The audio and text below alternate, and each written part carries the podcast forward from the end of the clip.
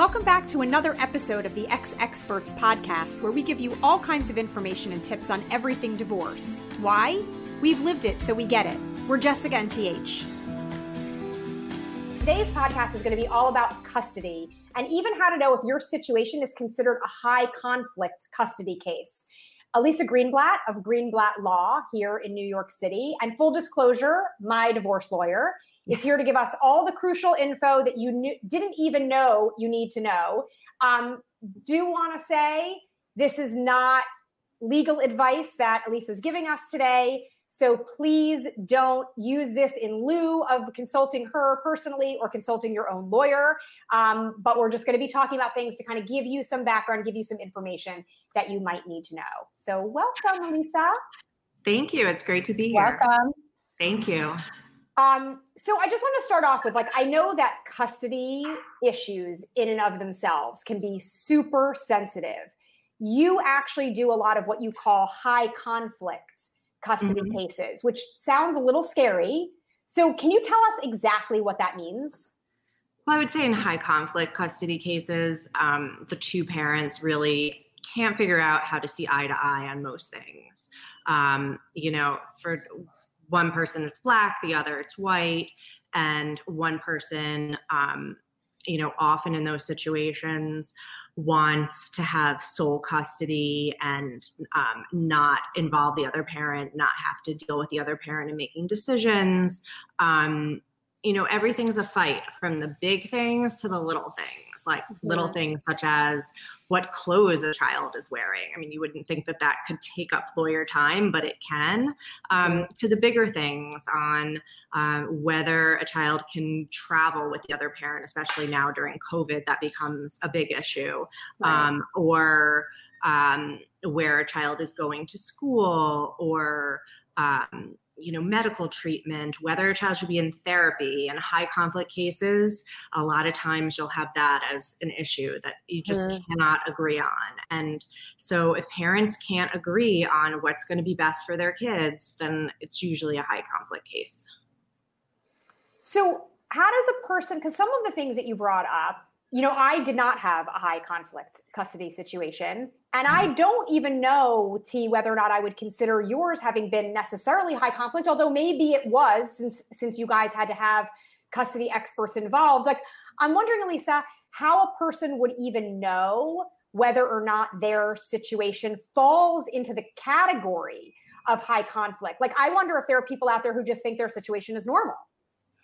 Well, I mean, I would say, well, I think that first of all, in terms of normal, there's a there's lot no of normal. normals. um, right. You know, when people come into my office to talk about a custody situation, a lot of times they think you're you've never heard anything like this, and we and we sit there and we listen. But in most cases, we have heard something like it. It's not. Um, I've yet to hear something and think, oh my God, I'm never going to hear this kind of situation again in my career. Mm-hmm. Um, but I would say if you find yourself in court and the court is appointing experts, usually that's a high conflict case. If the court is appointing someone to represent your children, an attorney for the children, mm-hmm.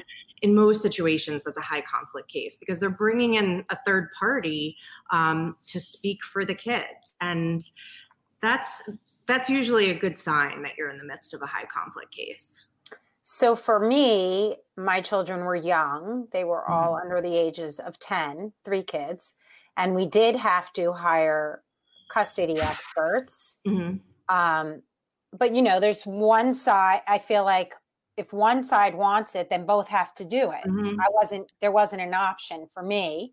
Mm-hmm. Um, personally, it wasn't something I was going to do anyway, but it just prolongs the process. Now looking back, it just took a lot of time. So do you um you know if both sides doesn't don't feel like they need it is there a way to kind of back them out of it of going down that that you know rabbit hole?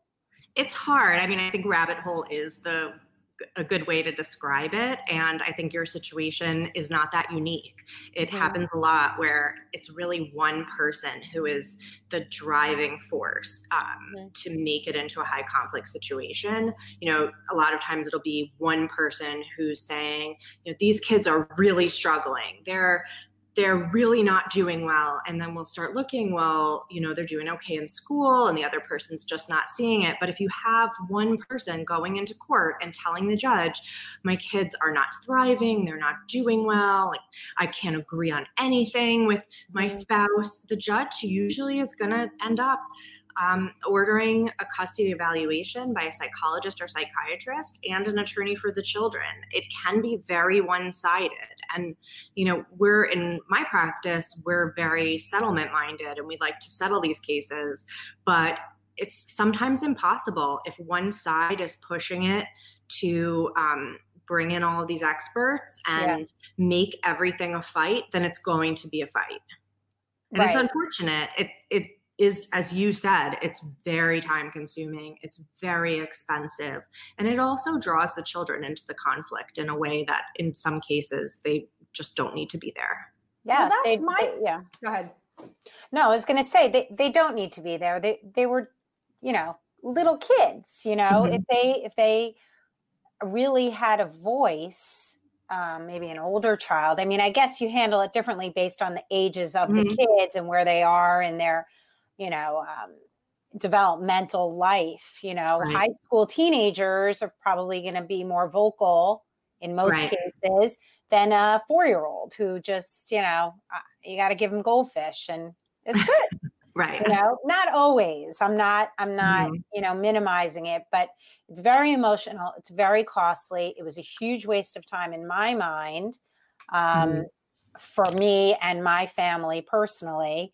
Um, but yeah, the emotional, I feel like the emotional part of divorce drives 60% of what happens. Mm-hmm. Like if I if I were all caught up in it, then I would think everything I'm saying is 100% right. If I could step out of my skin and look at it like you would because they're not your kids and it's not your marriage and that's why we hire you right you know to give us an objective point of view you have to be able to step out of your skin mm-hmm.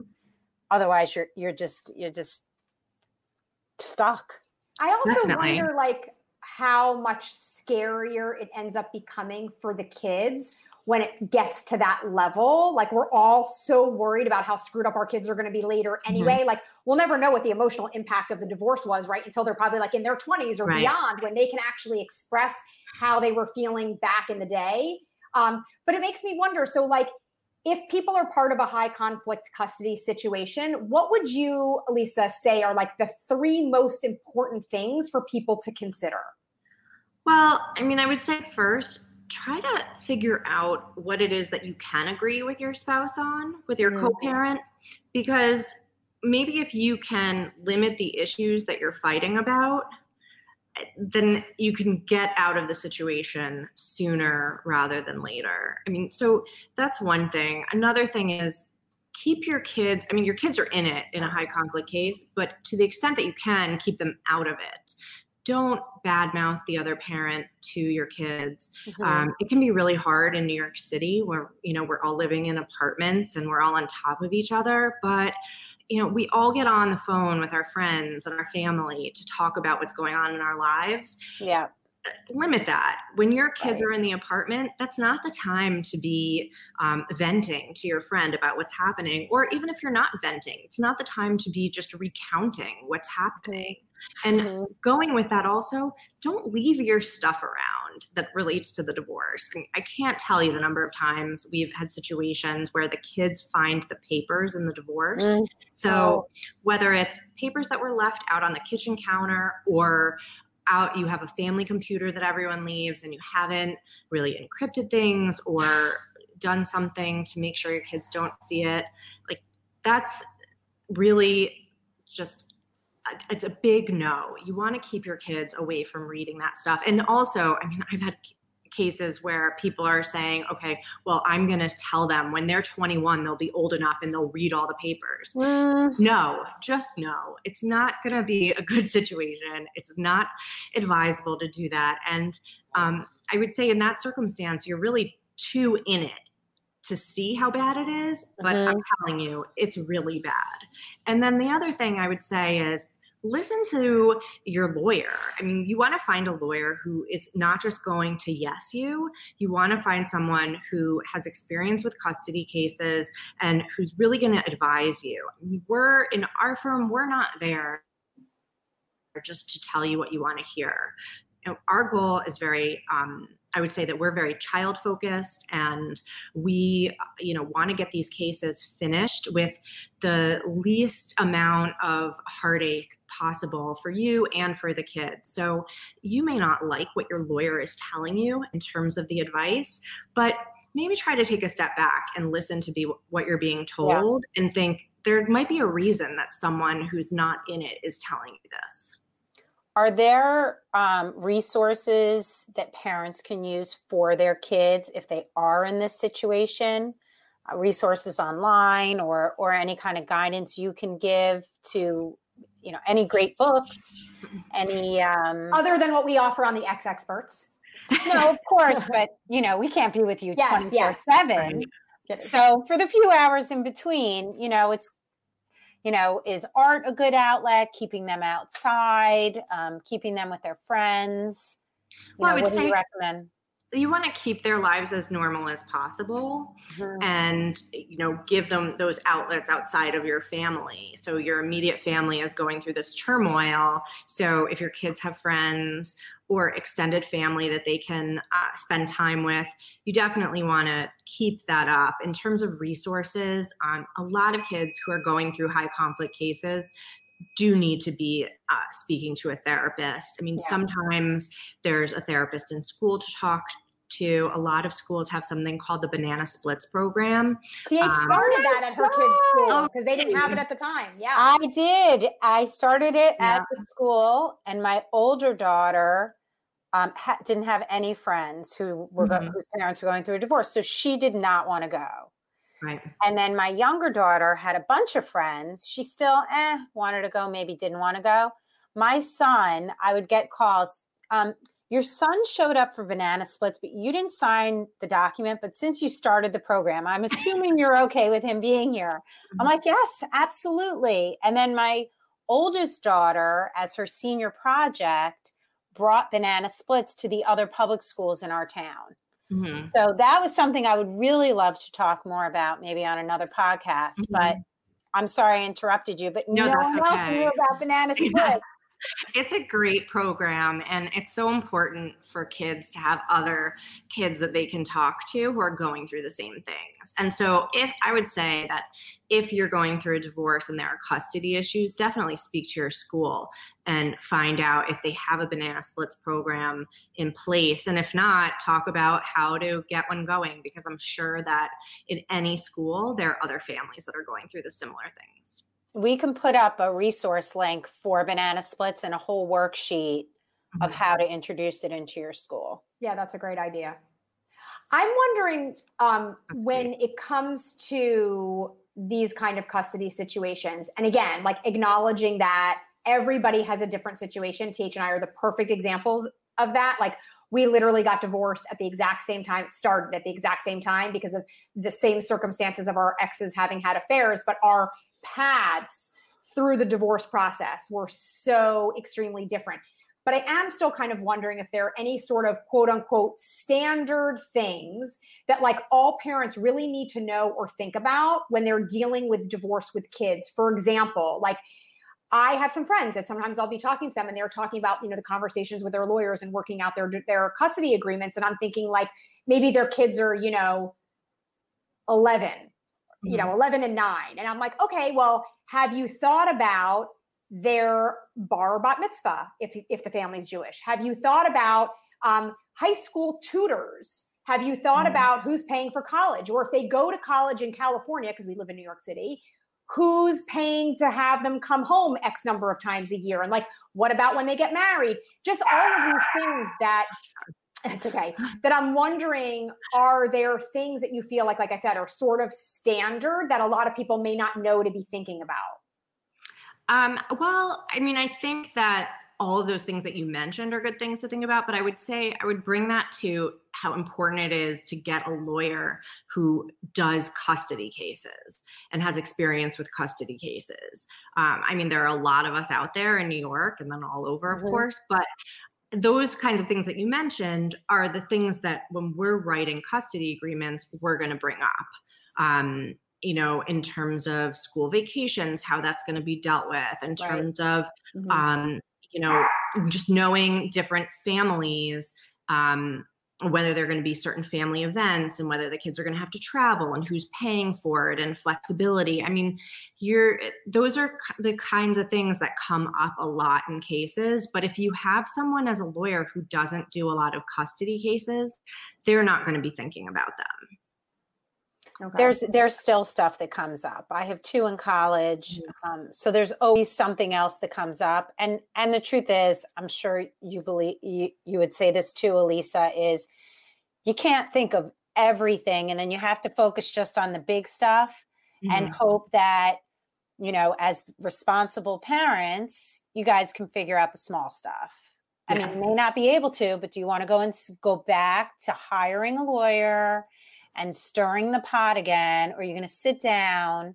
And it's not always easy. I'm not saying it is. Um, but you have to, like, I feel like I have to get into a mindset to then handle mm-hmm. business. Mm-hmm. And then business, business is handled. But it's right. hard to think of everything. But there are certainly, I mean, we were just talking about what her allowance is going to be for living in an apartment. The other one's living in her dorm. And so they have different allowances. Mm-hmm and right. uh, budgets and who's paying for that. So just right. it, it's endless, actually. Probably they make a like, salary. I wonder if later there's anything with um, I don't know. I just kind of wonder sort of what the emotional impact is. I mean, I know we brought it, we talked about it briefly at the top, but like what that becomes later, or whether or not if everything's worked out in a in a satisfactory manner during the process if it then makes the relationship easier to move forward beyond that. I would say that that is the case in a lot of situations. I mean when you're in the midst of a high conflict case you aren't really thinking long term. You're not thinking ahead.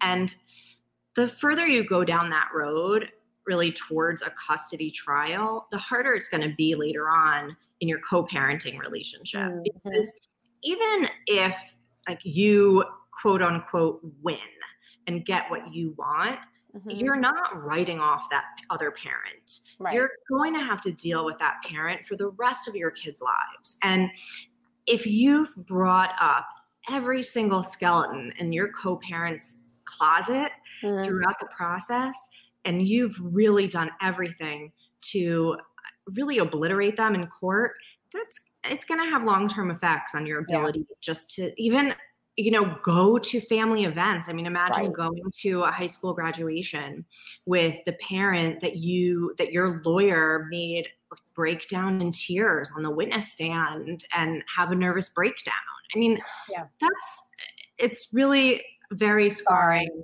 and you know we there are situations where you have to do it there are situations that are just so horrible that you know you are in this case and it has to be but there are a lot of custody cases that don't need to go that far. Right. Um so this is all such like interesting information and unfortunately so needed by so many people you know navigating divorce. So our weekly newsletter is called what i wish i knew. Mm-hmm. And I know you're not divorced, but as a lawyer who deals with these kind of things, who probably hears people all the time being like, oh, I wish I knew what would you say would be kind of like the most important thing that people should like oh, need to know that they probably don't know? Um, well i would say one thing if, if we're talking just in the like high conflict custody realm i think that a lot of people don't realize that a lawyer is going to be appointed for their kids. And mm. They would say i wish i knew that and that the lawyer is not looking out for their best interests in new york that lawyer is advocating for what the child says he or she mm-hmm. wants, other than mm-hmm. some very specific circumstances. So you might not be getting what you want by having that person appointed. And you're also going to have to pay for it. So, a lot of people, I think, would say, Oh, I wish I knew that I'm going to be paying for this person that's not necessarily helping me out.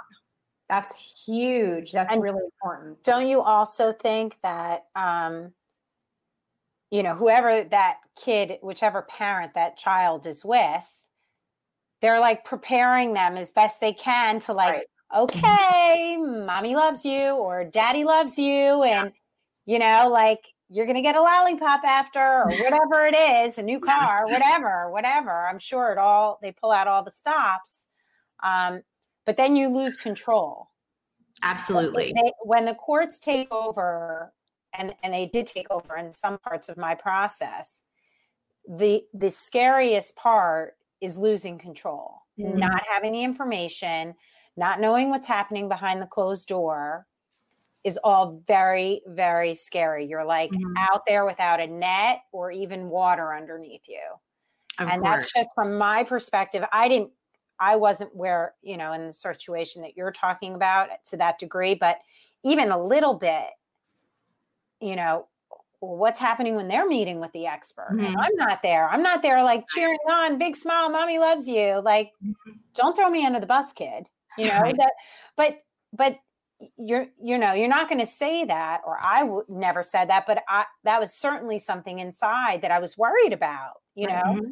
mom said whatever and then some stranger can totally misconstrue it. So you lose control the more the court gets involved. That's that's just my added on to that. Definitely. I mean you're looking at a situation when you first decide to divorce where you and your spouse um, can make the decisions by yourselves and figure things out.